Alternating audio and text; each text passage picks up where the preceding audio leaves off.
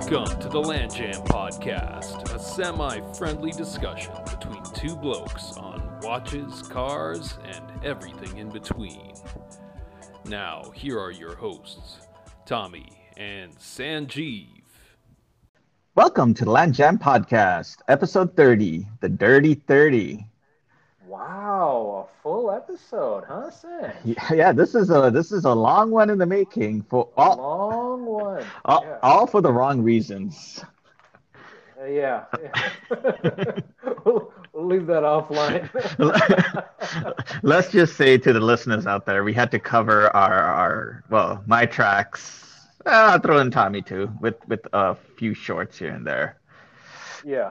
But we're back. But, uh, we're back, and hopefully, this is uh, you know this podcast is gonna pick up steam. We're gonna do episode forty in in March, maybe. Sam? You're asking for too much here. so I guess today is we're going to be covering basically recent releases, Well, uh, kind of bef- recent development. Yeah, yeah. I mean, before we do that, I mean, the reason why we called it Dirty 30, it's because it's our 30th episode. Uh, so, Crazy. yeah, it's just over three years of chit chatting, insulting, lambasting, but most of all, just talking about watches that we like to talk about. It's true. Yeah, it's uh, it's amazing that uh, we've come this far. I, I actually don't know the total minutes so far of the podcast, but it, it's probably up there. Um, so with the shorts and everything. So kudos, good good job, Sanch. Right, this is uh, this is quite the achievement for us, and yeah, looking looking forward to many more. Yeah, and you know, this is a more of a hobby than anything. So, if when we get the chance or or get an opportunity, we try to like to record. Um, so, I mean, th- this this podcast is based on what we like and what we don't like. Um, so, it's it's been a joy. It's been fun. Definitely, and that's a caveat here. Uh, this is strictly opinion based. Uh, we are nobodies. We we are not experts in anything. Uh, we just want to talk about this stuff. So Yeah, I mean, good to clear that up. yeah, good to clear. We're no experts in that manner, but we just like reading about watches. So we just want to talk about that in a public manner.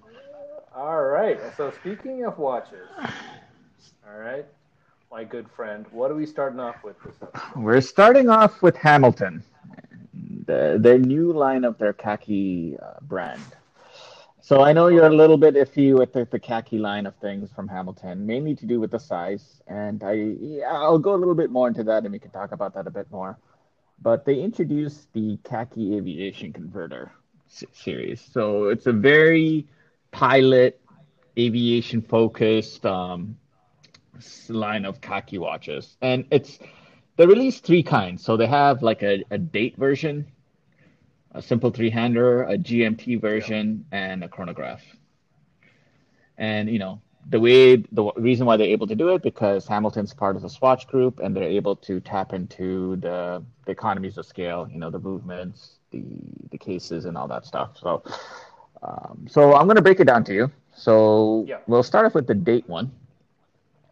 And it's a simple three hander with a date window at the three o'clock.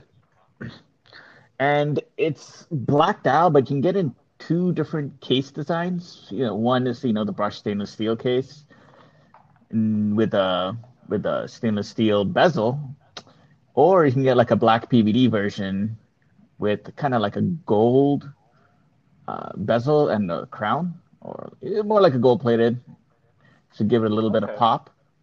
Okay. Yeah, I like that. So the one thing common with this and the other two, which is the GMT and the chronograph, is the bezel. It's it's got a slide rule which can be used for conversions and you know calculations. So it's a throwback to back in the day, you know, in the 50s and 60s, where you know you kind of had to use manual checks um, to to calculate, you know, things like fuel and and, and whatnot. Um, but similar to you know the the Breitling Navitimer, Yes. so it, it kind of goes back to that era uh, or touches upon it. Uh, the case is actually 42 millimeters, which is mm, on the bigger side, but not too large. Um, it's it's more uh, fitting to what it, today's society would prefer, um, which is what between forty to forty-two. yeah, Uh, yeah. I, I, watch collectors always talk about going smaller, but I mean, watch collectors, yeah, but I mean, this for Hamilton, this is on the smaller side, I would say. this, yeah, and I think that that's a that's a that's a smart move. Um, you know, the 44, 46, it that's ridiculous. I, I just it's too much. Um, 44, okay, but 46, 48, like they're oversized. Like I'm thinking of like the the Frogman diver watches. Like Mm, those things are huge, man. Like borderline unwearable. I don't know, but well, yeah, I, this this is fine. I, I think this is within the range that's that's workable. Okay, I'll I'll bring this up um, when I'm done covering the, the three different kinds. Just talking about Okay. case size. Um, but when I go to the GMT version, the case size is actually 44 millimeters. Uh, so it's a little bit bigger. Uh, it's a GMT, so the around the indices, the hour market indices, there is the 24 hour be- uh, indication. As Okay. well, you still get the slide rule for sure. Um, so it starts to look a little bit more f- busy, but you can still mark make out the different um, rings, let's just say, of information to base your calculation on, whether it's looking at the second time zone or using the slide rule if you ever wanted to use it.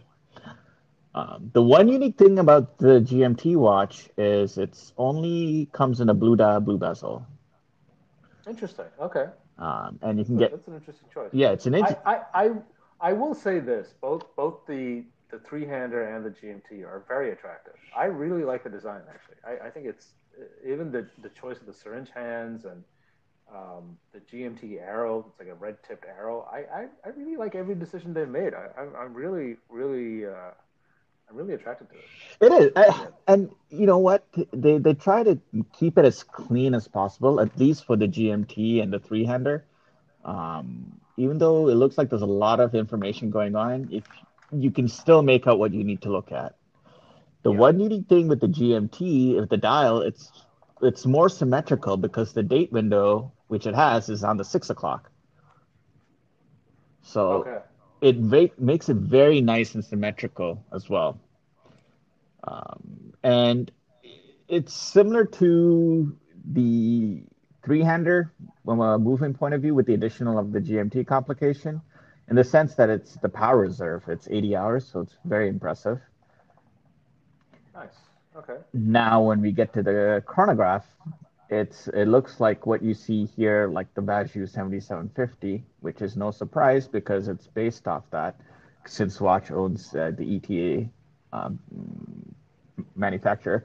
So the, Yeah. they, they took that and modified it, and uh, they increased the power reserve to 60 hours, it's, which is a little bit less than the other two, but more than say around the 40-ish that you see with the Valjoux 7750 or the ETA 7750. Are, are, are the GMT and three hander using that Powermatic 80 movement? You know what? It doesn't say, but I wouldn't be surprised if it's using some It iteration. sense that they would. Yeah. Yeah. Yeah. yeah. Okay. So for the 300, they call it the H10, and for, and for the GMT, they call it the H14 from a movement perspective.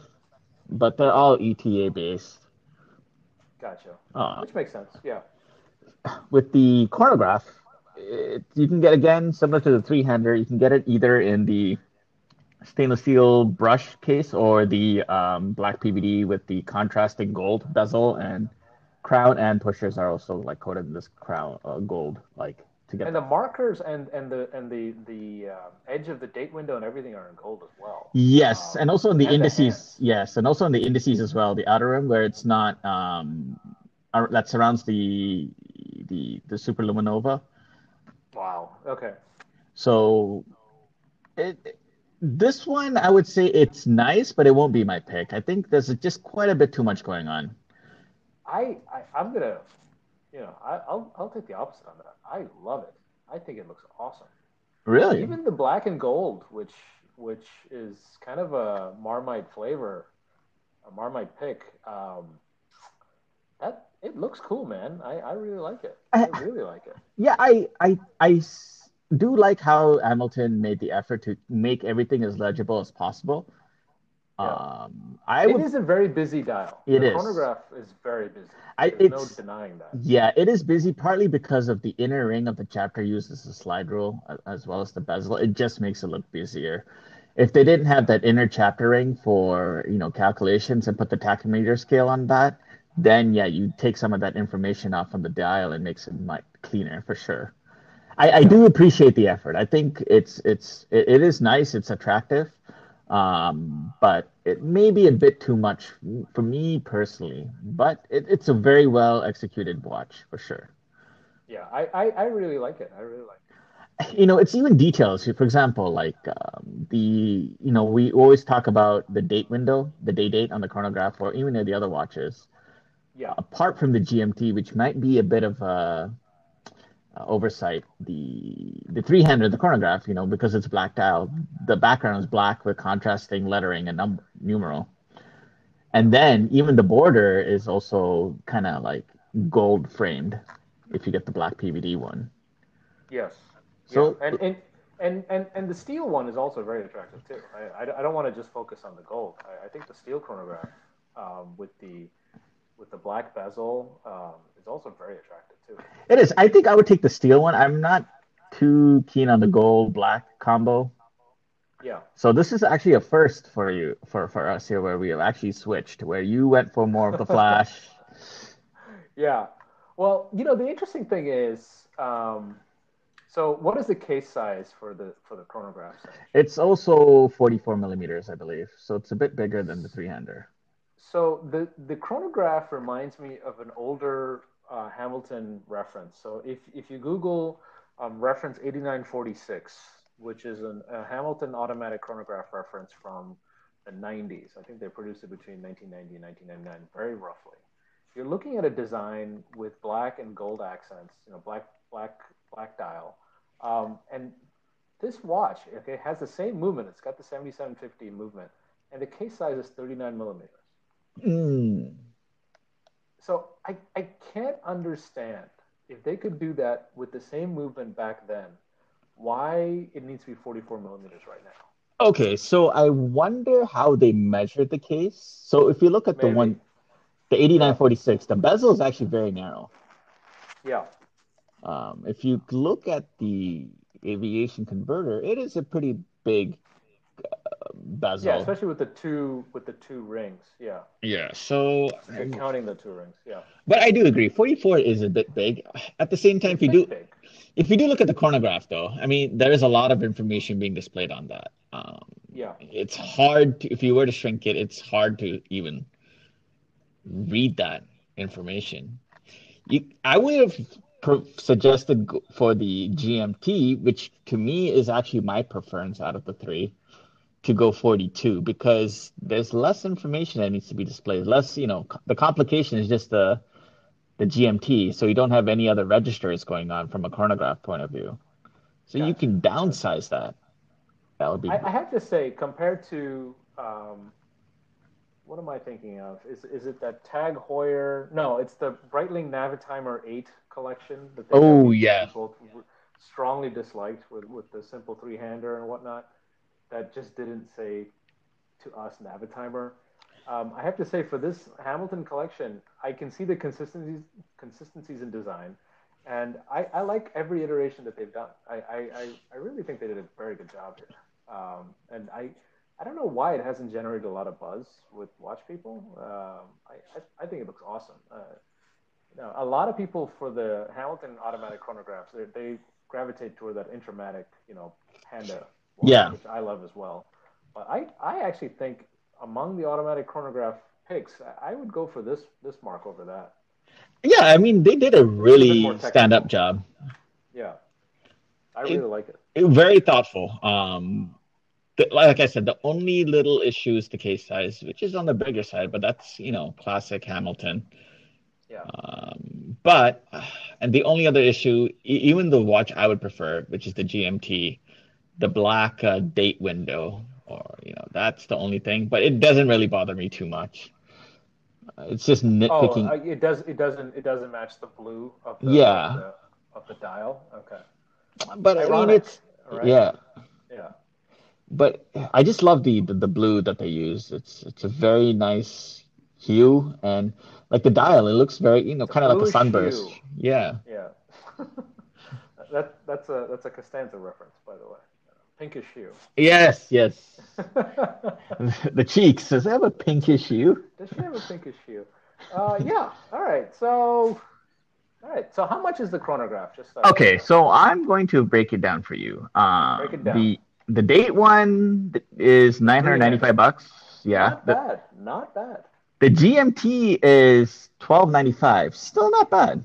Not bad at all, actually. The chronograph it's 1895. Ooh. Okay. Okay, so think about it. This watch, yeah, from a Hamilton branding perspective, it is on the pricier side. But I mean, there are a lot of other big brands that have used this very same movement. Um, the ETA 7750, Valjoux 7750, and they do cost maybe even up to a thousand dollars more. So No, you know, even for, for, for that price, it's still very doable. I, I think that's a very reasonable price, to be honest, for a Swiss automatic chronograph. My yeah, only complaint, and the thing that I wish they did, was ha- I really wish, and I don't know if this is the point of this design to go super vintagey, but to use that old uh, Hamilton logo, logo. and Yeah. yes, and, and the font. Now the logo I knew you were gonna say that. they put that H, the old H logo, which I like. That's awesome. But the font, I really like. If you look at the Hamilton Intramatic, right? Yes. And you look at that font, that's the font I want. And I don't know why they're resisting that font so much. It just screams Jet Age. It screams the '60s. I think that's the font you you, you go to sleep with. Right? That's the one you keep. I, I don't know why they keep doing this. They keep forcing this other font. I don't want this font. You're gonna stand outside of the Hamilton office, change, Change the, the font. font. yeah, you know, there's there should be a, you know like a Seiko modding community. There's got to be a Hamilton modding community where you could just basically mod out the font. You're just gonna etch it out. Yeah. You're gonna italicize it. I'm gonna use a pocket knife, you know. So yeah, that's my only bone to pick. But no, I, I think this whole collection is great. It's very well thought out. I really like the chronograph. I think I would chronograph expect- executions are really good. I would expect uh, this to be available in the secondhand market for decent value. Oh, giddy up! Yeah, I We'll, will we'll I'll have an eye open. Yeah, we'll we'll let the, the listeners know when it's available on the When market. did this watch get released, by the way? Uh, a few months ago. Uh, Okay, Sep- okay, September 2020. it says. All right, okay. All right. As you can, as you can, as you can tell, episode uh, 30 took a while. So, so good. Okay, so next Christmas, maybe this will be in the in the gray market. Put it this way, Tommy. This episode was like Avatar. The filming of Avatar. took- Avatar, takes Avatar a two long. Remember that? Remember when when they did Avatar and it was announced that James Cameron was already shooting two and three, and they would be out in like two years, and they were shooting it together. Do you remember this? I have no recollection. So Avatar came out, okay, whatever, big movie, big success. The immediate announcement was they're shooting two and three already, and that it would be out in two years. And they, you know, it's gonna be like the Matrix two and three where they did it together. And Right. we still don't have Avatar two and three. Not that I'm really waiting for it. I haven't lost a lot of sleep over Avatar. Have you seen it recently? Have you seen it since it came out? No, I have not, and I'm okay with that. I've seen it in theaters. It was it was good at its time. Um, the the the CGI was incredible, you know, and the tech Okay. behind the CGI was incredible too. Right. Yeah, yeah. You have to see it in 3D. That's the one thing. I mean, that movie. I saw it in 3D, and I have to tell you a funny story. So I had a, I, we, we went as a group of friends uh, in New York. And Dude's friends- night out. Dude's night out. It was actually in the afternoon. And my friend is a, is, is a rugby player. He's, he's a big guy. Um, you know, so he fell asleep through the movie. And all I, all I remember from Avatar is the scene where uh, the, the two main characters, the, the boy and girl, um, they finally, you know, hook up. And it's basically, I think one needs to stick a tail in the other one's tail or something. Like the tails have to connect, something like that. And all I remember is my friend just snoring at the top of his lungs at the Times Square movie theater, packed to the gills with people watching Avatar. Like the guy had checked out like a half hour ago. this was the climax of the movie, and nobody he wasn't paying attention. It's just the tails that were touching each other. Uh, that's what I remember about. Great, great movie. that's that's a very uh, personal tale that you shared, pun intended. that's right. So yeah, this this episode, you know, it, it's exactly that. But the only difference is we are releasing it as we speak.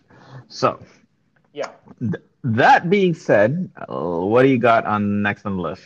So this one is a bit of a recent addition. Uh, this was actually dovetailing the the uh, Blancpain 50 Fathoms, uh, you know, vintage watches that we talked about um, last In our- short. Yes. So you know, if you don't want to spend fourteen thousand dollars on on a watch uh, for this look, you can actually there is another alternative that came out. Squale is working with Amsterdam Watch Company for a limited edition Blanc Pan 50 Fathoms vintage watch or vintage callback. Um, but the interesting thing is um, they're using vintage cases. So Squale used to make cases for Blancpain in the 50s, right? So they used to make cases for Rolex. You know, they were a case maker before they were a watchmaker. Um, Yes. And they found these new old stock Blancpain cases lying around. I, I don't know where they found them. Uh, so they found out 180 of these cases. So these are basically unused 35 millimeter cases um, that would have been uh, used in Blancpain's MC450 fathoms and the Rayville SA um, watches that were sold uh, in the U.S. market through the Walton brand. Um, so they took these cases and basically recreated the Blancpain 50 fathoms in that in that uh, basically historical case size. Um, they're doing two executions. They're calling one the Sabino, uh, which is that classic matte black dial, Arabic numerals at 12, 3, 6, and 9. And it's got, you know, according to Worn and Wound, the original Bakelite bezel insert. Wow. I can't believe that's actually true. yeah, that's incredible. If that's true, that that's really, really incredible. Um, it definitely looks like it in the pictures, but I, I really can't tell. Um, and then the other variation is the no radio bino, which is a uh, instead of the Arabic numerals, uses a combination of circular and rectangular hour markers. Um, interesting thing is that it's actually being outfitted with this uh, Squale bracelet, uh, flat bracelet from the 80s. That's also new old stock. Um, and the interesting thing is um, they're not they're not using um, a very a common movement. So they're actually using the ETA 2671, which is a smaller version of the 2824. Actually, I think it's mostly used for women's watches that are size a bit smaller. Uh, Yeah, that's reason- what the article references to. It was targeted towards the ladies' market. Right, right, and and the reason for this is that um, the 50 fathoms from the, the case size was or the 35 millimeter cases were used for manual watches. These watches in their Mm. original iteration were manual. So to put a ETA 2824 in there with a, with a rotor, a full size movement, you know, it wouldn't work. It's just too small. So they had to go for a smaller uh, movement size that is automatic, which you know is the 2671. So I think there's a logic to it. Obviously, it's an interesting and quirky choice, but it makes sense given the case the case dimensions of that they they didn't want to do a manual uh, a manual movement in there. So I think it's interesting. So each each of the executions is limited to 60 pieces, which leaves another 60 that they're going to do a third edition uh, that they're going to eventually get to. Uh, so the Sabino is priced at 1750 euro, and the No Radio Vino is priced at 1875. Um, thoughts, Sanch? What are you what are you what are you thinking? So, a couple of things. So, I mean, this is a ri- new old stock cases at 35 millimeters and everything. Um, so it's it's staying true to the original in- design, uh, you know, back in the day. But you were always ripping on me with my 36 millimeter Seamaster. Oh my gosh, he's got me. Oh my gosh. All right. Okay. Yes. You got a good point there, Sanch. Why am I okay So- with that and not okay with this? From here on out, I will not want to hear anything about my watch. Sanch has always been touchy about this child size watch that. Um, it Well, fits my wrist is- quite well. the difference is that there is an adult version of that watch. That is 100% true. There's a 39, I think even a 42 maybe. Oh yeah. So wait, what what size is that Seamaster? Mine is at the, the 36. 36. Okay. Okay. So I mean, I think that's I think that's the only difference. Um, no, I I, I I I think it's awesome. But listen, I mean, at 35 millimeters, it's a very quirky design, right? Even the vintage watch aficionados like like you and I pretend to be, at least. Um, 35 millimeters is, is pushing it to what would be acceptable for us. I, my humble Well, opinion, right? Yes. It is I mean, a bit small. That that is. it is small, but but that's small in today's society. You know, is considered decent in that era. I mean, you found you know military field watches at 34. No, I, I, I completely agree. But I'm just saying, for modern tastes, Oh yeah. would you go for this or would you go for a modern, another um, homage to the 50 fathoms that's sized at, I don't know, 40 millimeters or 38 or, I don't know, 40 Good question. I, Right. I Like, would I the know. Size have- be a, would turn off? I I don't know. It, you know, it's it's to each individual person. For me, it is pushing it. 35 is, is getting pretty small, but yeah. I mean, it's hard. We I, I think we just have to wear the watch to see how it fits on our hands yeah. So of or on the- our wrists. Of Sorry. the two, what, which one? Which, what would you pick? I'll, I'll take the Sabino because it's a very clean. Um, it, to, to- I like the 12369 indicators, Yeah, and it's a much cleaner look. I mean, I am not too big fan of the the no, lack of radioactive sign that's going on there. so I would take that. Um, I dig it, and they actually have a picture of the no radio Beano with the um, flat link bracelet, which reminds me of the uh, Speedmaster flat link that I have for Yes, good point. It looks it looks very Yeah. similar, and I for me that's that's the combination to go for. I, I think it looks really really cool. Uh, Again, I, I I'm surprised. You know, you went for the the shock factor, the the color factor. You know what? New year, new me, Sanch. You know, it's uh, you know, I am I'm spreading my wings this coming 2021. No more, no more black and white for me. I'm, I'm gonna really. No more black and white, but we're recording this in 2020. You do realize that, right? All right. I know, I know you're taking a head start, and I and I do appreciate that. All right. Let's live in the present Let's live in the present. All right. So okay, Oh, good. the- yeah. So wait, you mentioned the price, right? Seventeen fifty. Oh, yeah, you did. 1750 for the Sabino, 1875 for the no radio Beano. Uh, yeah. Significantly cheaper. significantly than- cheaper, and you're getting an actual vintage case. So um, it's it has its own quirks and its own advantages to this watch. And yeah, no, I you know if you ask me, I, I still think the Mark II uh, take on this is probably the best middle ground, where it's probably a little bit um, more modern in some aspects. Um, but this is not a bad uh, this is not a bad watch to get if you really want that 50 fathoms look.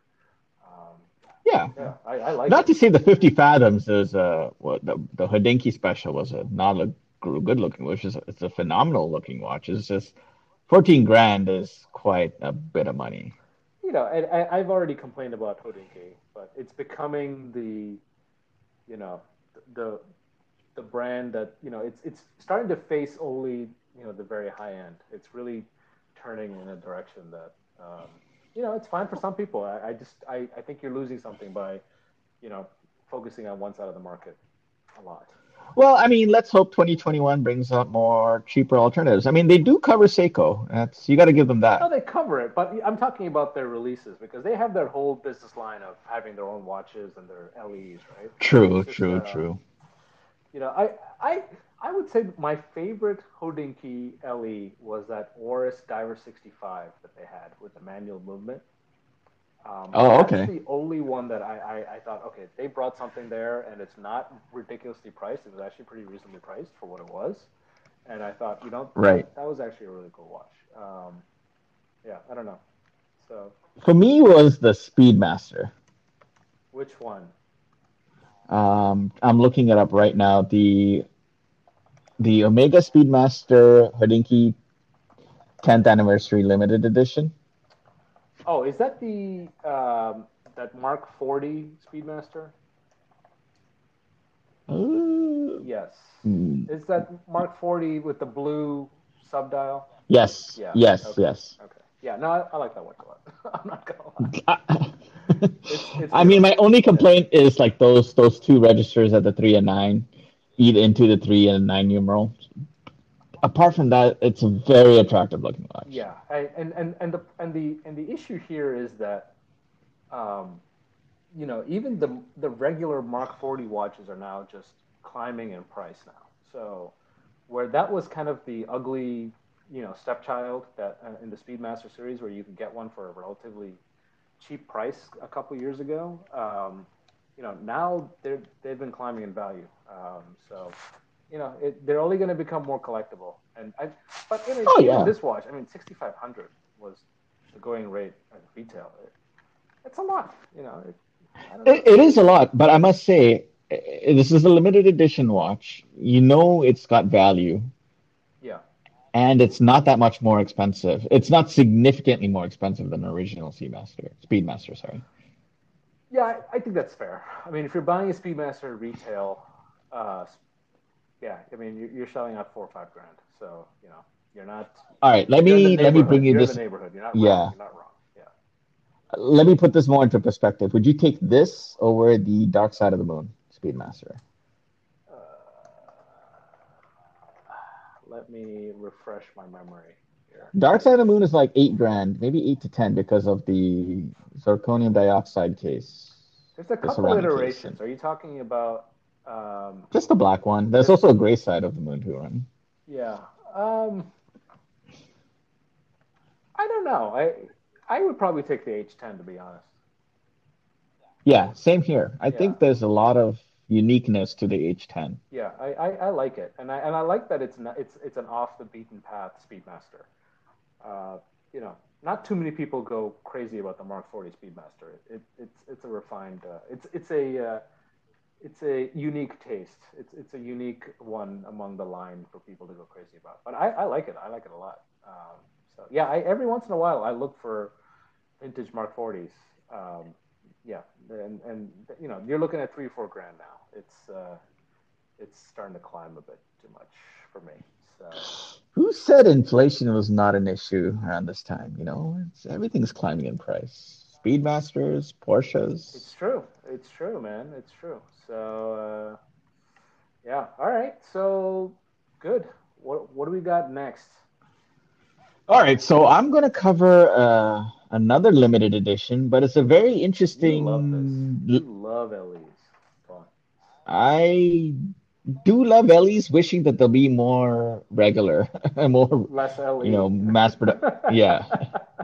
okay. So this one is the Tissot Alpine Onboard Automatic Chronograph A110S.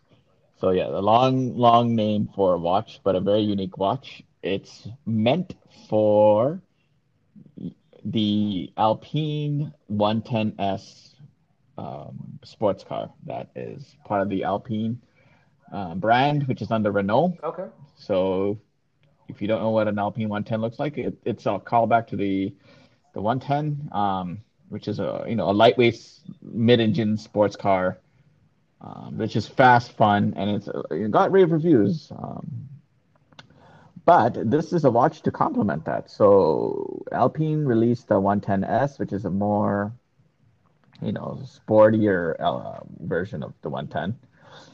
And when it was released, it was released in a matte gray and with orange accents. So the you know Alpine and Tissot collab and released this particular watch.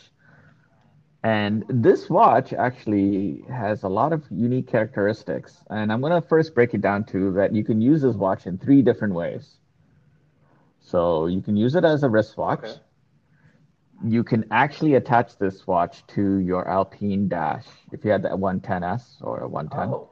and use it as a timer beside the navigation system. Oh. Wow. Okay.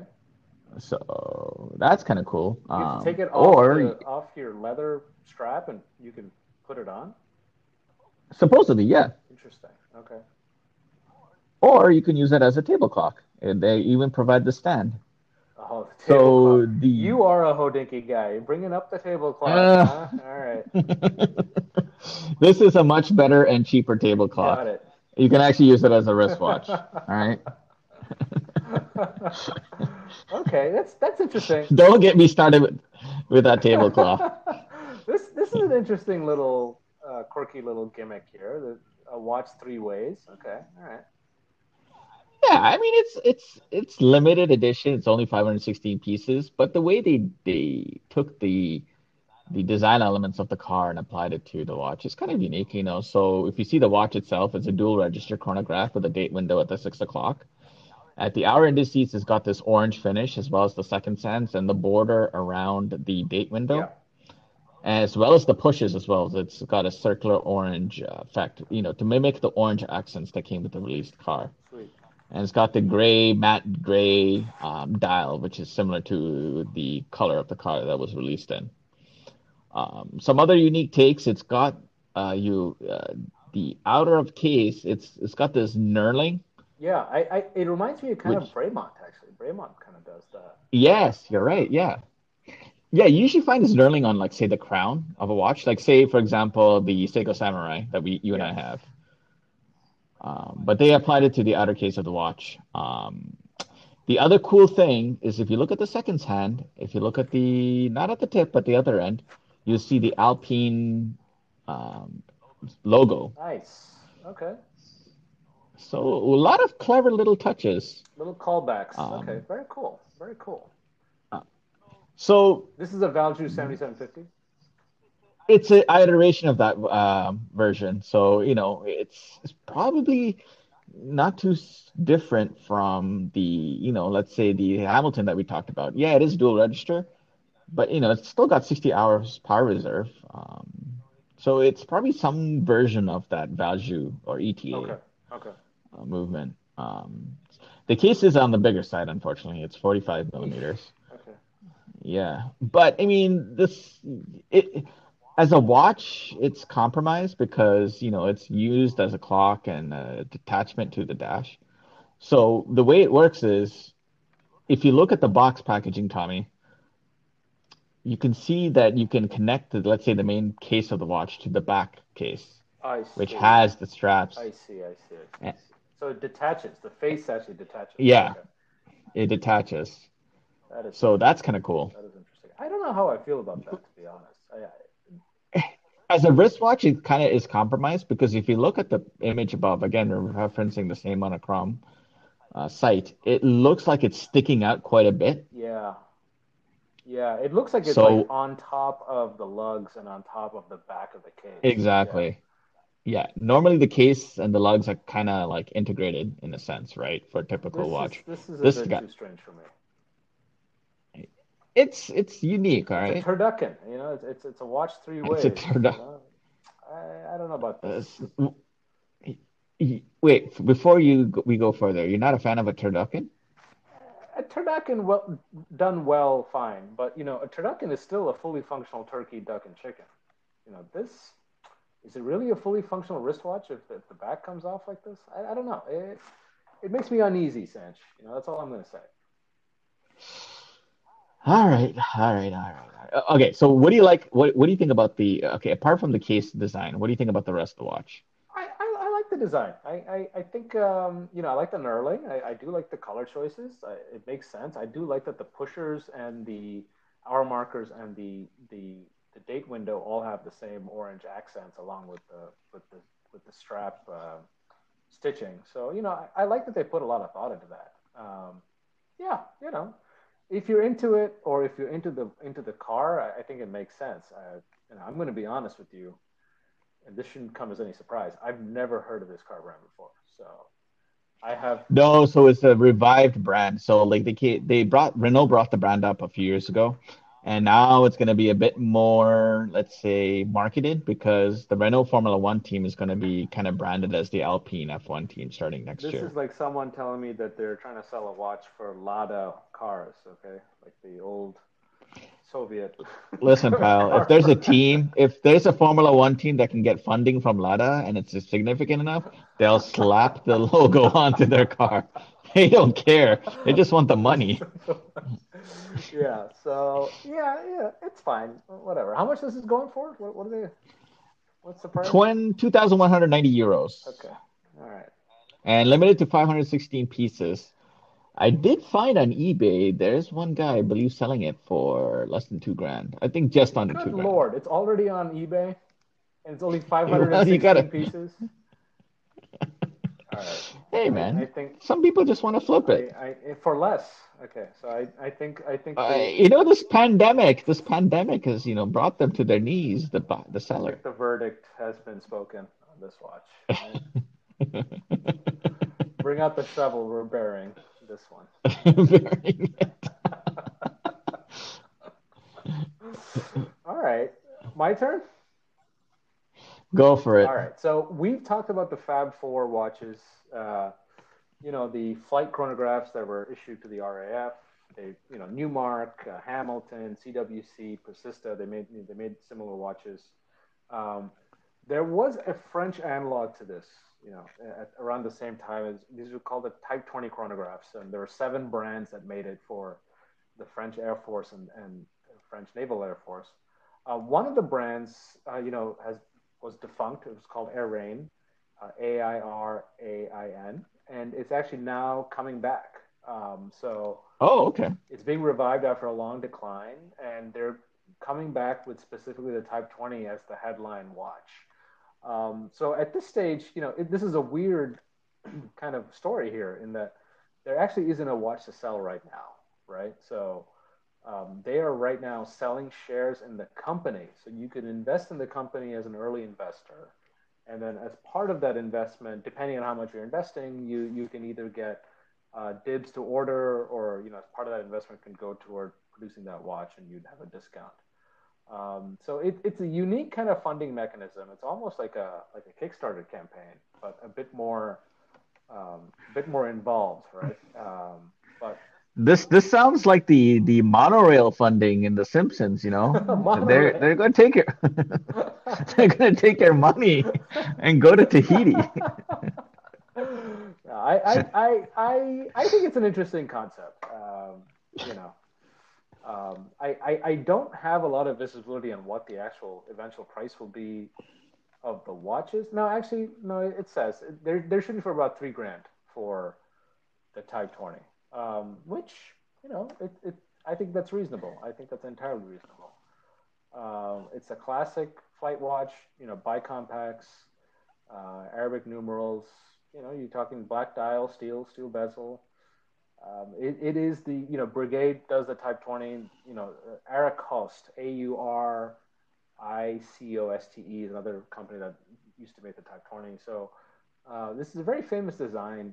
Um, I'm actually surprised that, you know, it, it's taken this long for Airain to come back. It, it's a pretty storied brand.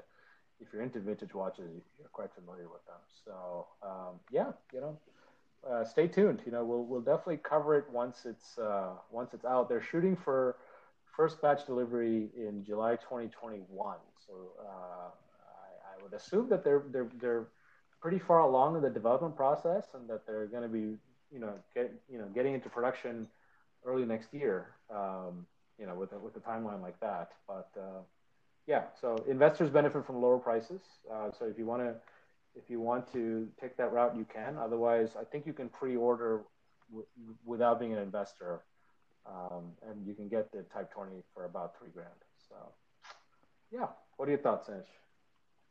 I think it's a very attractive watch. I think it, if they really execute this this design, it it, it it's very well done. Um, it's very vintagey looking. Um, the bezel, I like the bezel, even though it, it it's not really, let's say, legible. You know, it doesn't have any superluminova markings or anything like that. But I just like the look of it. Um, the other thing, I'm not sure if you mentioned it, Tommy. Part of the reason why maybe three grand is it's a chronograph, but with flyback functionality. Oh, I actually didn't mention that. That's right.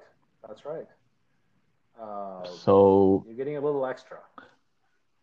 yeah, and I think that explains it because th those functions or or you know complications are generally a bit more complicated to make.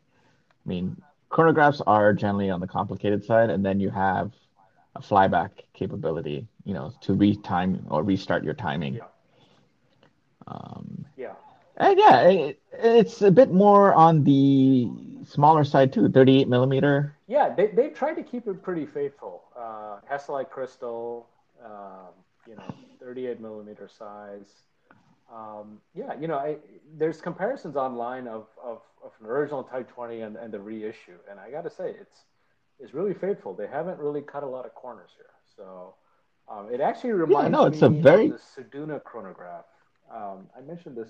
Mm. Do you remember this? It was I think we covered it we once. did, yeah. So it was what was issued to Swedish pilots flying the Saab Viggen in the 70s. A company brought back the Seduna, uh, you know, chronograph that they were issued, and it's it's a similar kind of vibe. It's a similar kind of project. Um, yeah, so I, I think it's very attractive. The Seduna, I think you can get it for 1900 so it's, it's, it's a bit cheaper. You're, you're saving about a grand. Uh, but obviously, you know, if you want a Type 20, and you're not you're not going to pay the Breguet price of God knows what they're charging. Uh, this You'll be shocked what, what what does a Breguet Type 20 go for right now? on the second-hand On market. the, on the first hand market. I have no clue what's on the What first-hand the market, second-hand? but on the second, five to six grand. Jeez. That I mean. That's Okay, not- so- it's not the end of the world, but it, it is it is pretty high for a tool watch chronograph. Yeah, but it's a it's a Breguet. Okay, but okay. Elaborate. I mean, I understand it's a very old. I mean- but- okay. I mean, Breguet is like the you know you have to put them in the same level as you know uh, AP, for example. They they're a very well story brand and they make extremely high end watches. I, I'm not, you know, I'm not uh, They made your favorite movement, Tommy. They've invented your the, favorite movement. the, the tourbillon. Oh, Yes. I, I think Marie Antoinette had a Breguet on, right? I, or she had a Yes, yes. Um, Antoinette clock or something. She commissioned, I think, I, I don't know which, because you know Breguet is named after the the, the, oh, the watchmaker Breguet. I think it's John Louis Abraham or John Abraham Breguet or something like that. Or Louis Abraham Breguet. Um, so she commissioned him to make a very complicated watch, and he was back then. One can say he was probably one the the greatest watchmaker, you know, I this planet's ever appreciate the history. because he's I I appreciate the the cojones Oh. it takes to charge what they're charging for two watches. Okay, so you're getting a Type 20, which is, you know, was used in the French Air Force for six, five to six grand, and you say that's expensive? I mean, what's in it? I, I'm not. eh, Listen, I I'm going to be attacked for this. Okay, I understand Breguet is a very storied brand. I, I'm not attacking Breguet. Okay, but why wouldn't you get the Airain? I, I I mean, it's more faithful. There's nothing wrong in Yeah, getting I, Airain. I feel like if you can get a tool watch with history and, and you're checking that box and you're getting the Type 20 chronograph, I, I, I don't know why you would choose to go. I don't know. I, get the Airain. That, that, so that's let me fine. flip it the other side. Yeah, okay, so let's let's there's nothing wrong with this Airain watch. Uh, it's great that they're bringing it back. The watch looks very attractive and everything. I'm just, you know, uh, going on just with Breguet alone. Why would you not get a Type 20 watch? It's probably like the mo uh, the depreciated watch deal for if you're looking at a high-end watchmaker point of view. Depreciated? Oh yeah, I think this that watch for some reason depreciates. That's why it's five, six grand. What, what do you think it goes for retail? I guess that's my question. I have no clue. Okay, so you, so You'll you have- admit you don't know what you're talking about. No, I do know a little bit what I'm talking about. All right, so I, I'm gonna I'm gonna get your chestnuts out of the fire. Okay, so an, a new Breguet Type 21 chronograph. All right, which is I think a, an update or whatever. It goes for about 14 grand on at Neiman Marcus. All right, so let that be a marker in the sand. At least that's the neighborhood that you're playing in. Um, the interesting thing, Right now, if you can pick these, if you can pick these up for five, six grand in the secondhand market from 14 grand, that's quite a good deal. It is, but I mean, I, I'm surprised. Usually, you're the one complaining about how expensive watches are, and you're now trying to sell Yeah. me on a five, six grand Breguet. Yeah, uh, you are trying to sell the public on a $14,000 Blancpain watch. No, I'm telling them to get the Mark II vintage, the Mark II execution of that quite the opposite, actually. So interestingly, um, eBay has an Airain Type 20 original. All right, Valjoux 222 movement from the 1960s, going for 7,800. And I'm looking at it side by side with the reissue. It's pretty faithful. It's uh, the reissue's done really well. Um, I'll put pictures on the Instagram when we uh, finish the episode, but um, it's pretty Yeah. impressive what they've. But I mean- they've accomplished here. Yeah, I, I'm I'm I'm accomplished too, but I personally would just go for the Breguet. Yeah, but it's like, dude, it's more. Exp- it's like double the price used. I know, I know, but this is a okay. You're Breguet, which has already resources and everything set up. They probably have make their watches to the highest quality. Uh, I'm sure Airain will make a fantastic I- watch, and I would recommend it. I just think that the normal, like, you know, we've criticized Rolex in the past for overcharging based on their brand and, and the pixie dust and, and the angel's tears that allegedly happens behind closed doors that we're all supposed to pay a premium for. And Breguet, you- you're buying it hook, line, and sinker. You have no idea. I mean, okay, it's an old brand, but I don't know. It, it, Ah, it sounds like a right, like a we'll- David Koresh, you know, sort of uh, you know, cult like sudden, you know, loyalty here. I'm not sure why.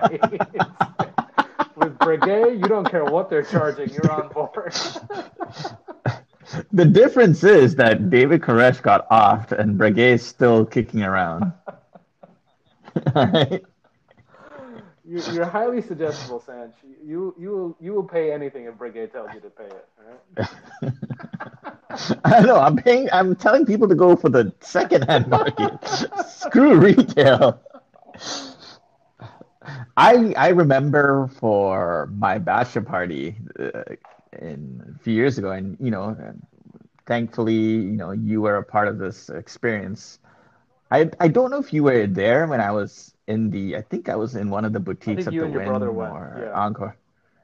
Yeah, yeah. I, we went to one of the watch boutiques, and I was giving this guy a, a hard time telling him that that Navitimer that he was selling for, for retail was ridiculously overpriced.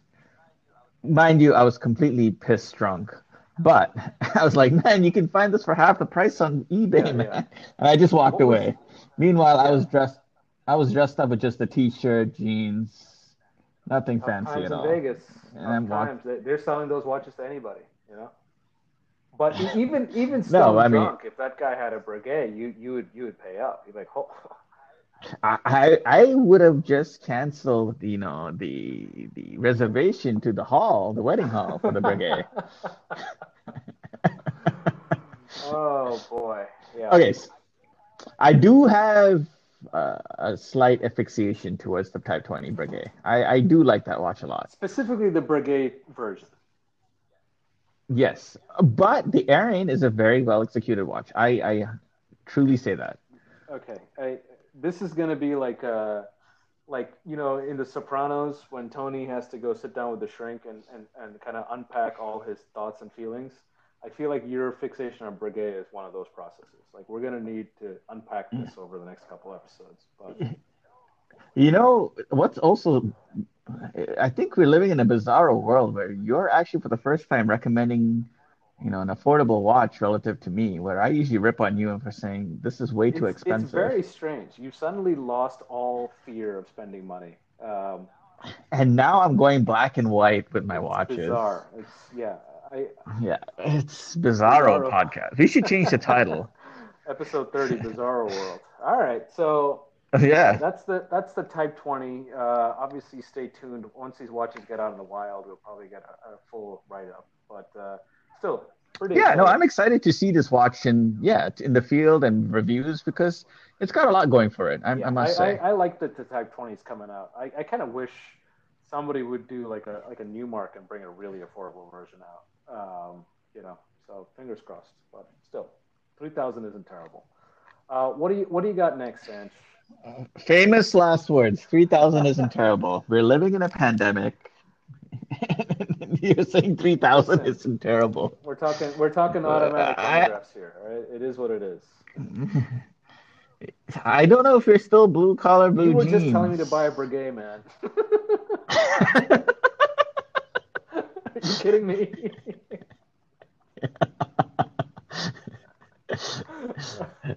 it's like getting a Rolls Royce for half the Yeah, price. Yeah. Yeah, those cars are, are great long term investments. I, I mean, I'm not going to mention about the servicing costs, but great value. yeah, it's, yeah, it's, it's something, all right. All right, so what, what do you got next, Sanj? All right. So the one I'm going to cover is fairly short. Um, I think we covered the line previously. Uh, it's the Longines Spirit, uh, which is their their line of aviation pilot themed watches, kind of to call back to kind of like their heritage. So, you know, Longines was, has a deep heritage. They you know supply watches to I think uh, famous uh, world records back in the day. You know, whether it's crossing the Atlantic or anything I'm like that. imagining Charles Uh, Lindbergh. I think Charles yeah, Lindbergh. He, uh, yeah, uh, you know, other famous aviators at that time wearing Longines. Yeah, yeah, okay. So this particular one that we're going to cover is an attractive, like silver dial, like a grainy textured dial version of a three-hander with a date What window is the at the three of the o'clock. model? I don't think you mentioned it yet. It's the Longines Spirit reference L3810473 Um, it's part of the collection. I believe there's even a chronograph, which I believe we covered too. Um, but it's a very clean, aesthetic-looking watch. Um, the it's Arabic numerals, except for the three o'clock, but it's replaced with the date. And the the numerals are also, you know, uh, loomed Yeah. as well. And it's a nice little detail as well. There's a like an outer ring that has like a minute Okay. track. And every hour, which for the minute track is every five minutes, there's a diamond loomed indices. Huh. And the second sands has got this diamond tip, which is also in red, I believe. Okay. Uh, so it's a very well executed watch. Um, it's the movement is COSC certified too, so it's chronometer rated, so it's highly accurate. So it explains a little bit of the price, which is a little bit on the What are they- what are expensive they, side. What are they asking for this? I think it's two thousand one hundred and fifty For a bucks. three-hander? Yes. All right. Are you, are you done? Is there, is there anything more you want to talk about this one? no, that's pretty much it. It comes with a strap.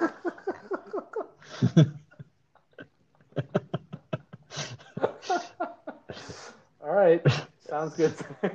what are your Uh, thoughts? You picking this up or what?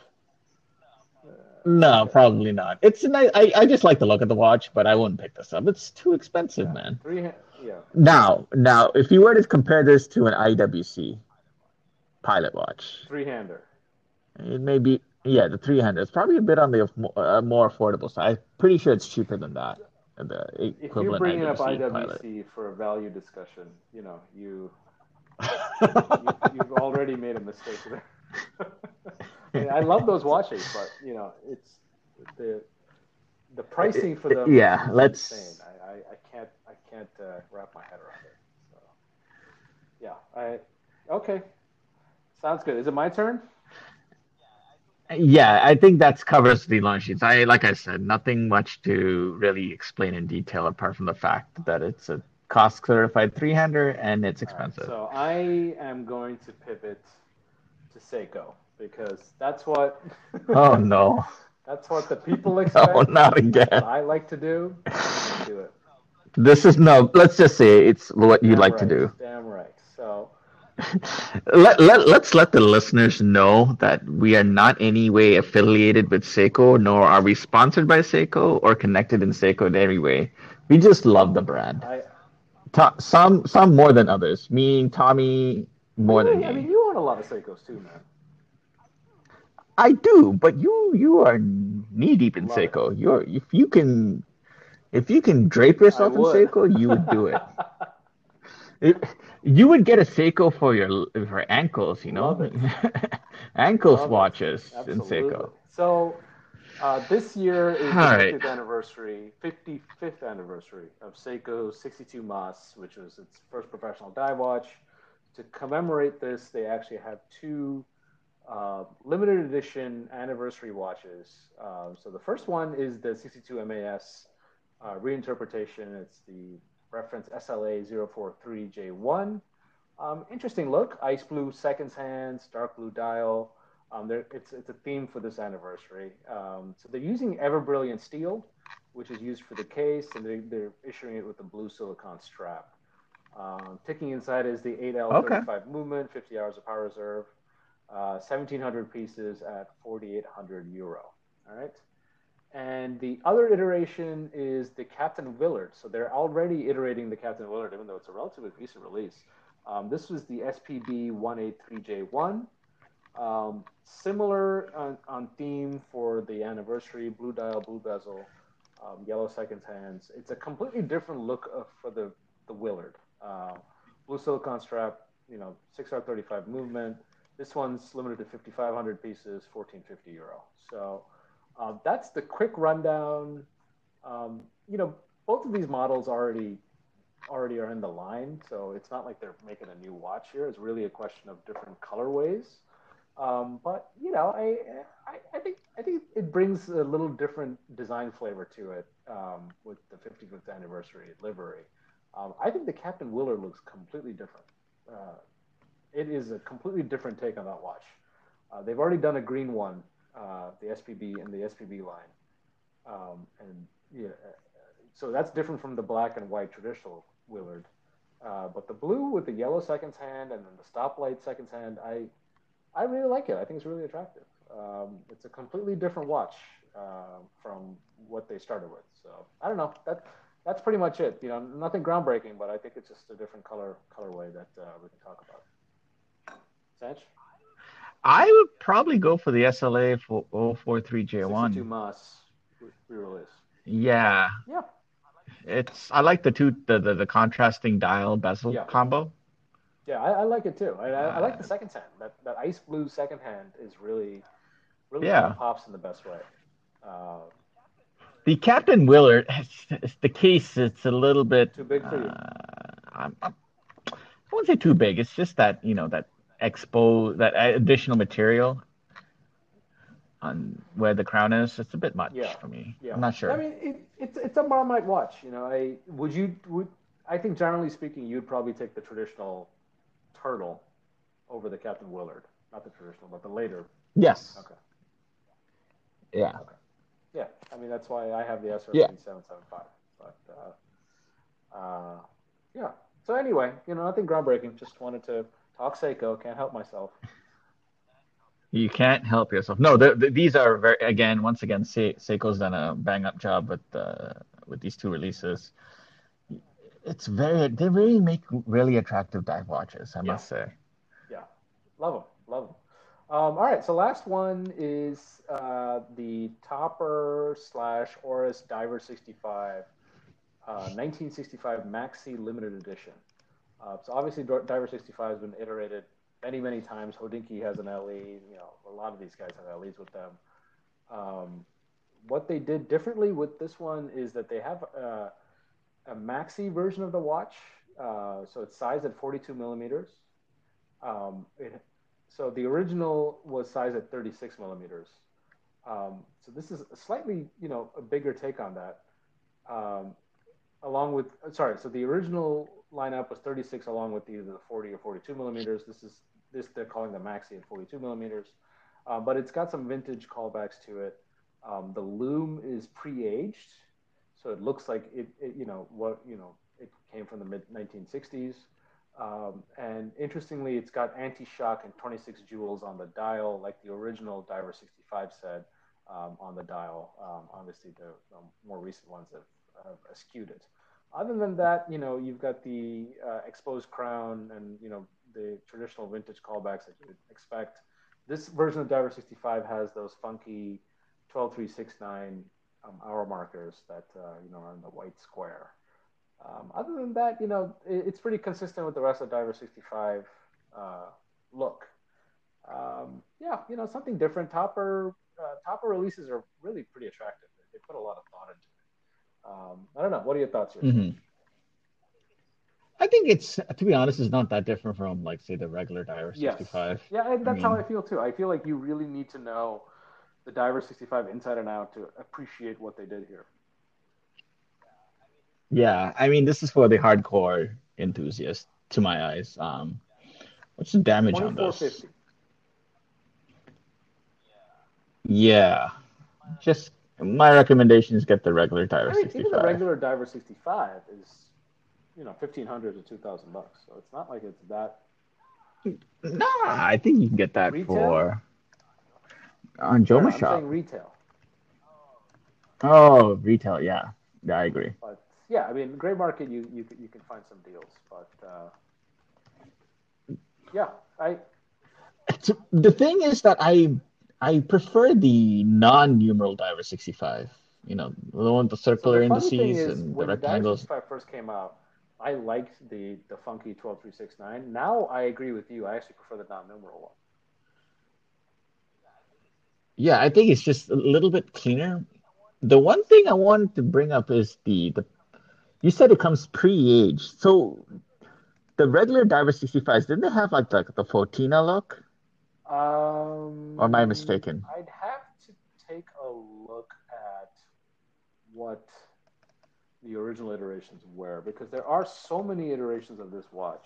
It's actually pretty difficult to keep track. Right. Some of them did. Some of I them think- have like gold accents, not age Like- loom. Yeah. Like like the one I'm referring to is like a creamy, little bit on the creamier side, not like like a real Fauxtina look like you'll get on let's say the the Bond Omega Yes. Seamaster, but uh, a little bit non non white, let's just say. Uh, there may be some truth to that. I- There I could be wrong. Yeah. Uh, I mean, I think I think honestly we'll have Yeah. to see. I think we'll have to see the watches side by side to really get a good link. Maybe the pictures that we're seeing don't really show the pre-agedness of it, but just that was my first thought. gotcha. Yeah. It's an attractive. It's it's twenty four fifty. Yeah, I don't know. Yeah, I mean, there's there's so many iterations of the Oris Diver 65 out there that I, I think look really really good. Um, if you like this one, obviously go for it. But um, you know, if you if if you're flexible, I would say shop around. You- There's a lot of cool takes on this watch, and I, I still want to get one. I, I I still think it's a really cool watch. Oh, I know. I mean, this is along with the Tutima Bund. This was the other watch that you always, you honest, know. I remember- love with the Tutima Bund. I, uh, I I don't think I have the wrist for it. it it's a bit too big. yeah, but Ah, so that love affair has ended. yeah. Uh, Five years Well, and the- count, the- and, and it the ended at Sinn the really kind of took its place there. You know, the Sinn 144 that I have. So, yeah, it- Gotcha, it gotcha, scratched that gotcha. But you know, it's still a beautiful watch. I like it a lot. It, it just, I don't know if I could actually wear it. Uh, but anyway, this Oris Diver 65 Maxi limited to 165 examples. So chances are it's already been sold out. Uh, but Probably. yeah, interesting take. All right, so I think that's all we had for new watches. That is All right, what do you correct. got? I, I think we're gonna do what you're buying, and you've got two picks for what you're buying this week. Yes, these are Very two two picks. That, yeah, I mean these are quick picks that I found. So they're both on Joma Shop. So I'll start off with the first one. It is the Mido Multifort Chronograph Automatic Men's, and it's a very unique watch where it has uh, a crown at the three, s- eight, and 10 o'clock and pushers for the chronograph at the 2 and 4. Uh, I'm not too sure what the left side, let's say, of the watch, those those do exactly. Um, I think one of them does adjust the the inner ring if it's uh, since it's like a diver looking watch. Um, but it is a chronograph. Um, it's water resistant to 200 meters, and it's for sale for 800 bucks. 2200. That is, that's a pretty steep, uh, steep uh, sale there. You know. Yeah. Um, it's a white dial. Um, so it's got black indices apart from where the registers are. And it's got an inner inner di- uh, dive bezel. So I'm not sure if it's really, let's say, a super compressor, let's just say, but it's got the look of it. Okay. Um, Yay or nay? This was a bit. I, I was thinking this might be a little bit on the controversial side for Uh, you. doesn't really speak to me, but you know, it, you do you, as, as as the kids say.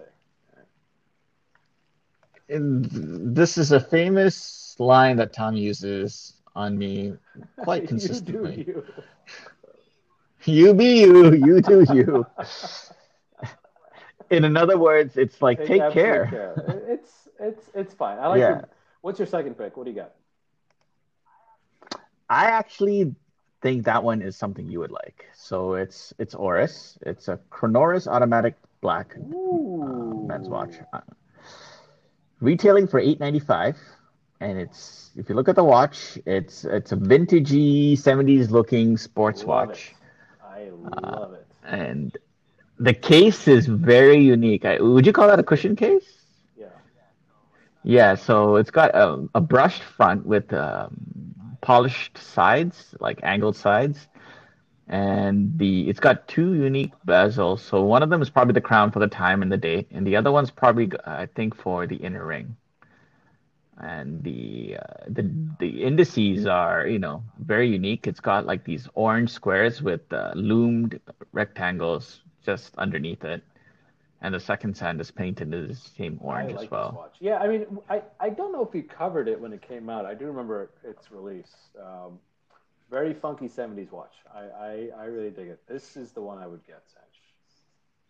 Of the two. Yeah, I would say so too. I even though it has less of a complication, just the attractiveness of the watch. watch. All right, two two interesting picks from left field, but I like both. I like the second one at least. You know, these are like Gene's picks, you know. That's another Seinfeld reference for the for the kids in the audience. Um, all right, what do we got? What do we got for streaming gold? Ah. Is, it, is it time? I think it's time for streaming gold. Um, anything you want to mention about watch buying, or are we good Get the there? Chronoris. I think we're good. Yeah, get the Chronoris.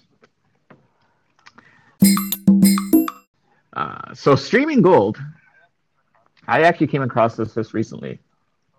Uh, so you know, I I'm not an aviation expert whatsoever, but I do have an appreciation and fascination for aviation uh, topics, especially more on the commercial side. Rather, and and I think Tommy, you're more on the military side. You're like the Jane's like, Encyclopedia. like when things go boom. Yes. Uh, whether it's test aircraft that go boom during testing or just, you know, dropping missiles and Preds. Uh, That's right. So the one I'm going to talk about is the largest aircraft ever built by Britain, uh, which is the Bristol Brabazon.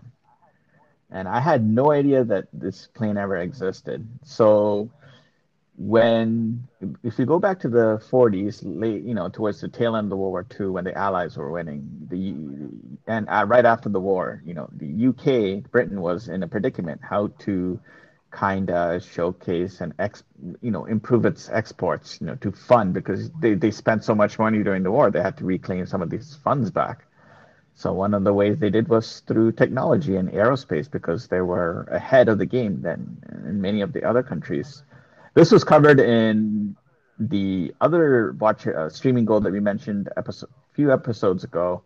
Uh, was Cold War Hot Jets. Great documentary. Yeah.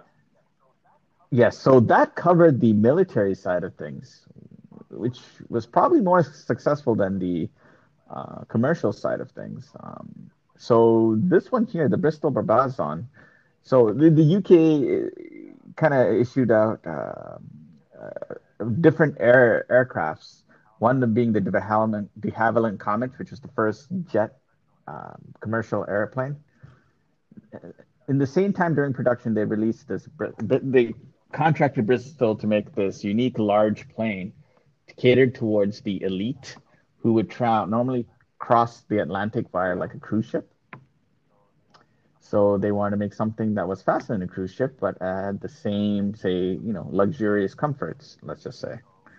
So it was a very large aircraft, um, about 177 feet, I believe, in length, and the wingspan was 230 feet, which is even longer than a 747. Um, but uh, the video highlights it. It was built in an era already gone. So this, if you look at the picture of the Bristol Brabazon, it, it's it's a double decker Yeah. in a sense. So if you, it was like I said, it's meant to cater to the elite. So it had only, I think, a maximum of maybe hundred passengers, but it had a theater inside, a dining room, uh, sleeping deck, um, and then very comfortable seats and, and lots of space. That's the whole thing. That's insane. Wow. But yeah, the the problem is it was the u- unique concept, but it was built on old technology. Turboprop engines, right? So, tur- piston tur- Oh, wow, piston engines, wow. not even.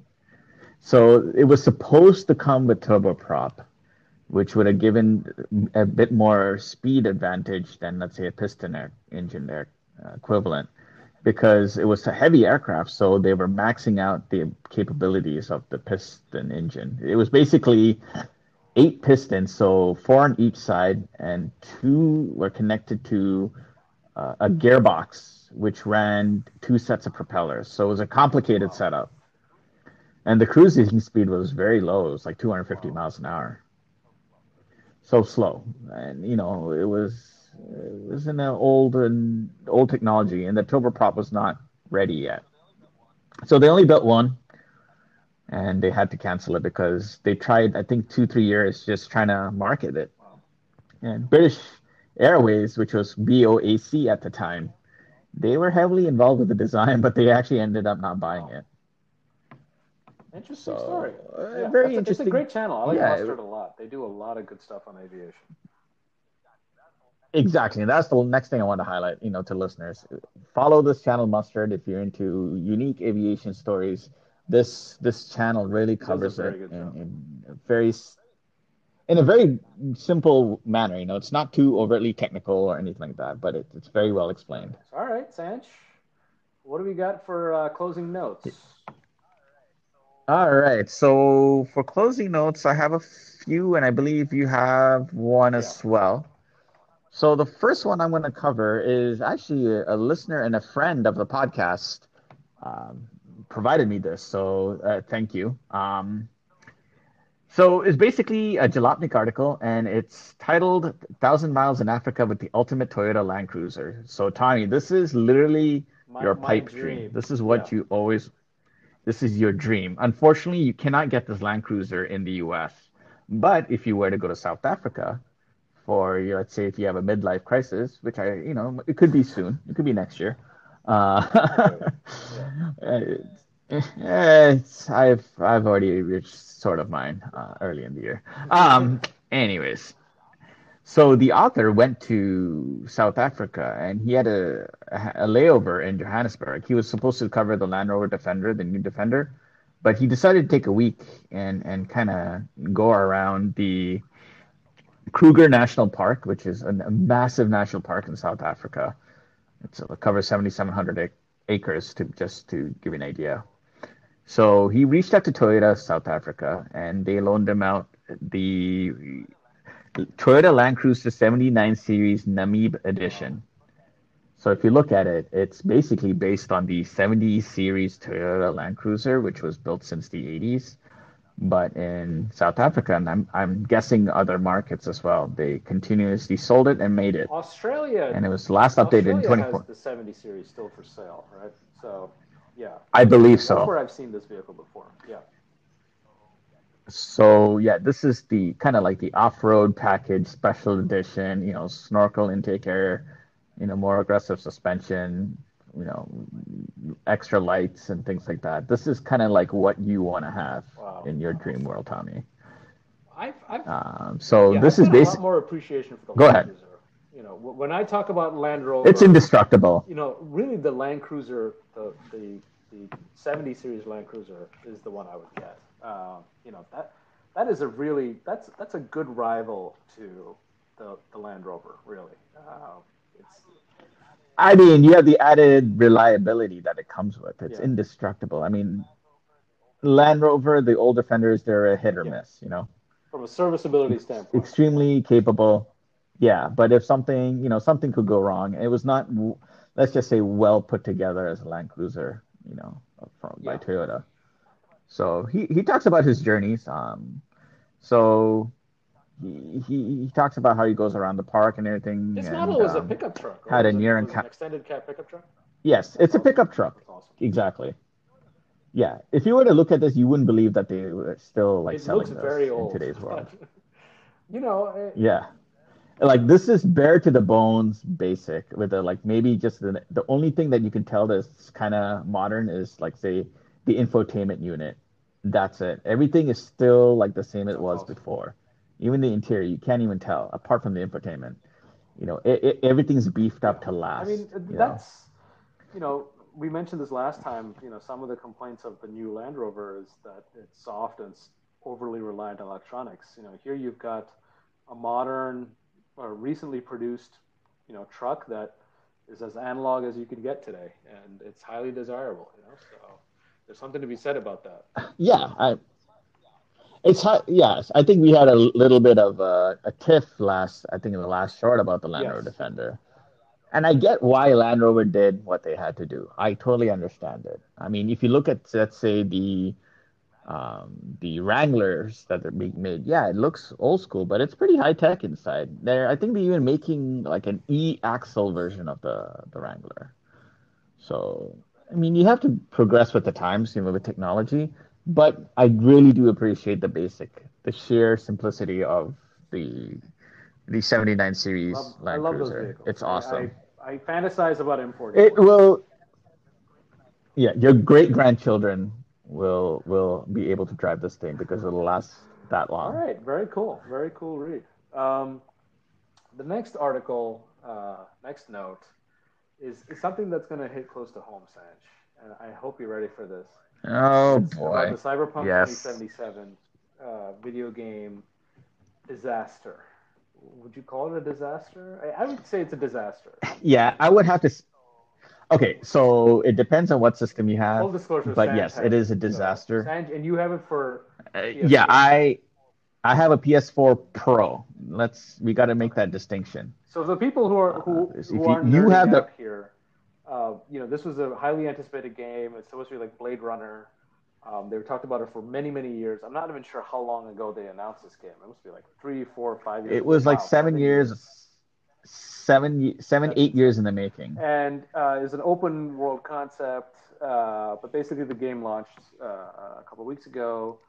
It was really, really glitchy. It did not uh, really perform very well on the consoles, um, to the point that Sony actually pulled it from its PlayStation Store, which is pretty, pretty radical, pretty unheard of, and basically told CD Projekt Red, the developer, to fix the bugs and bring it back. But until then, you know, they weren't going to sell it. So that's a pretty damning thing of Sony to do. Um, Honestly, I it, it it was a rushed product. I felt that they needed six more months to at least work on those bugs. I, you know, it's one of those management things. To my, in my personal opinion, you know, management forcing it. You know, investors are anxious and pushing. You know, it's one of those things. It's if you were to play the game, okay. So first of all, do not get the game if you're if you have the older PS4 unit. It'll run like trash. If you have the PS4 Pro, for the most part, it runs so fine. okay, so how many hours have you played so far? So I have actually finished the You game. finished the so there's multiple. So there's multiple alter uh, endings to the game. You know, it's an RPG open world killed or what concept. So I'll, no, I mean I picked one where I said I'd rather die and not fix myself. I'm that might be a spoiler alert, but it is not because there's multiple endings. But I, I, I give you this. It is the best, buggiest game I've ever played. It is the work that they were putting into this game. If they just had more time to refine it and clear out the bugs, the the the city, which is just Night City in the game, the way it's designed, it's incredible. I kid you not. I think I only s- sampled maybe five percent of that city. It is so big and so open world minded. It's incredible how much detail there is. what kind of bugs were you seeing? Oh, just you know, um, the uh, it would crash every like two three hours. It would like kick me out. Um, that was the main one. Uh, It's it's not unimportant crashing and kicking you out of the game, but and then some aspects it was running a little bit slow, like a little bit choppy on the frame rate. But for the most part, with the PS4 Pro, it was okay. There were some instances where, like you know, the the passenger was not sitting properly. The AI for the open world, or you know, you know, let's say the NPCs, it's it's inferior to Grand Theft at the moment, Grand Theft Auto. But there's a lot of there's a lot to love this game. It's it's a really fun game. The storyline is very very I, I, good. I, I definitely think it's an inventive narrative. I, I do want to check it out. Um, but you know, I there's so many instances. I'm thinking of No Man's Sky, where you know you've got so much hype and so much expectation, and that builds in the narrative that you need to get this game out the door ASAP, and then basically the game is unfinished and buggy, and people are turned off and feel like they got ripped off. So, uh, you know, Yeah, I mean this this this game is honestly meant for high-end PCs or the PS5, Xbox One series or Xbox Series X or whatever they call it now, the next gen console.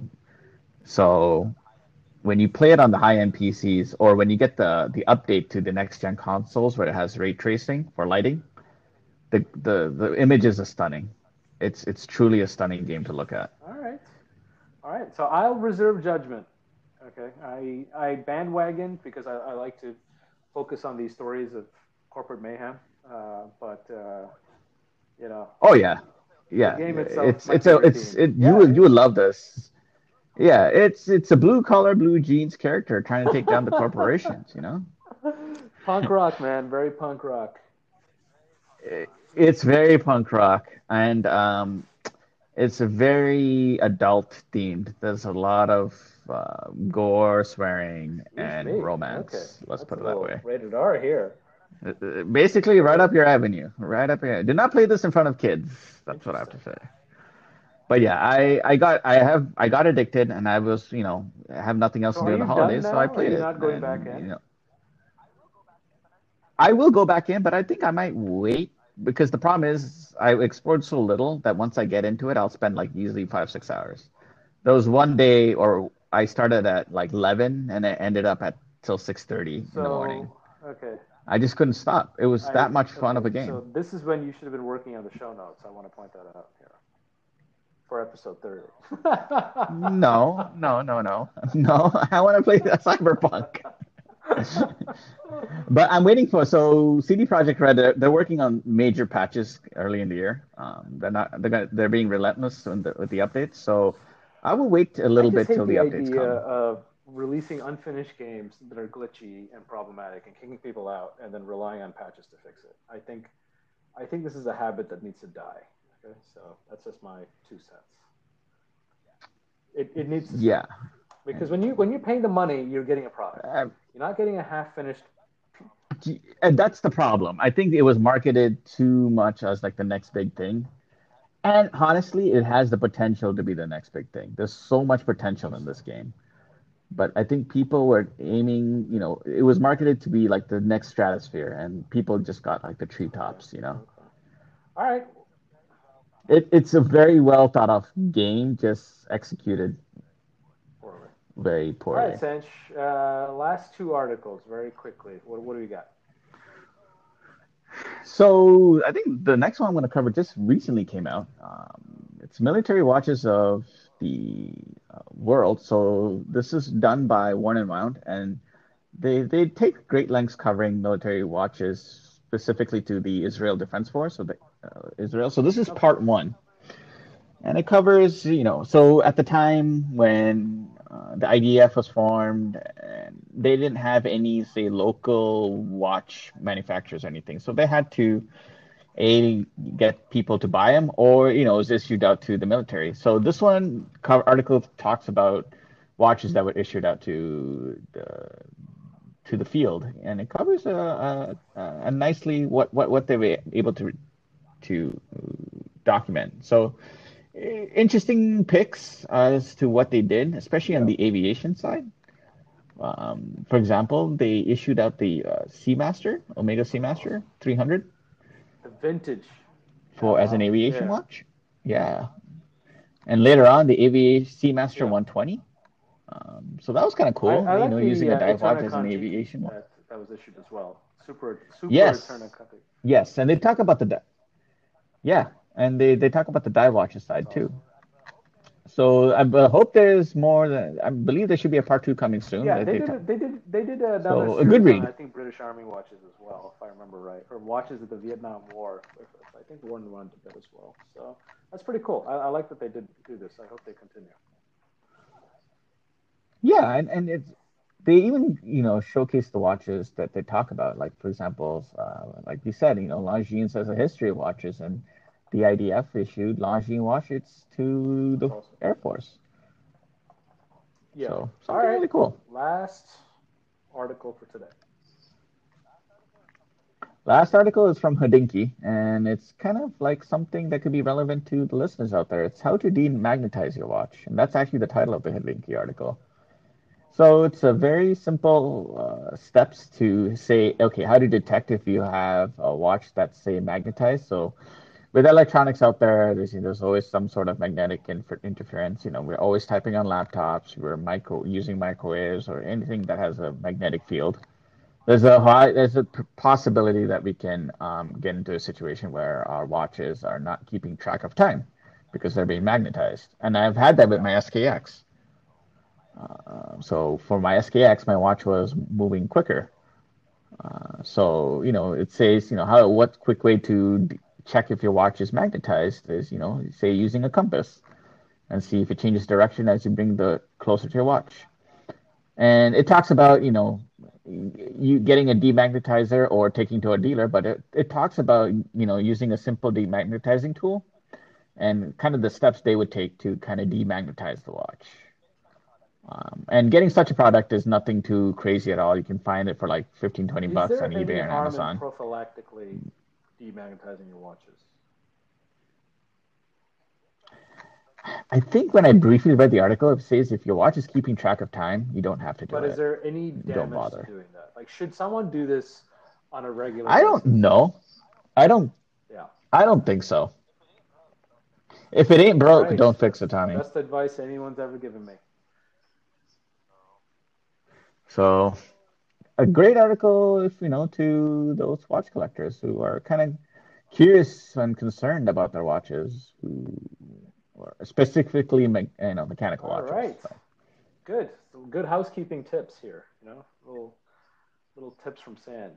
Um, yeah, you know, when I when I do come through with the podcast notes, I do come through with the podcast. right, this is a big one. This is a good one, Sanj. I, I this was a good episode. I, I, I want to pat you on the back for a job well done.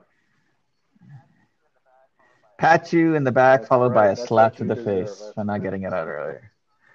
This is a common theme between us. Compliments b- followed by Lazy backhanded. Son of a gun. All right. Well, Hey man, I was neck deep in Uh-huh, Night City. I uh-huh. couldn't right, stop. well, you're done now. Uh, all right. Well, thanks again for joining us for another episode of the Land Jam podcast. Uh, definitely subscribe. Please subscribe. Please review us on iTunes and uh, give us a follow on Instagram and uh, Twitter.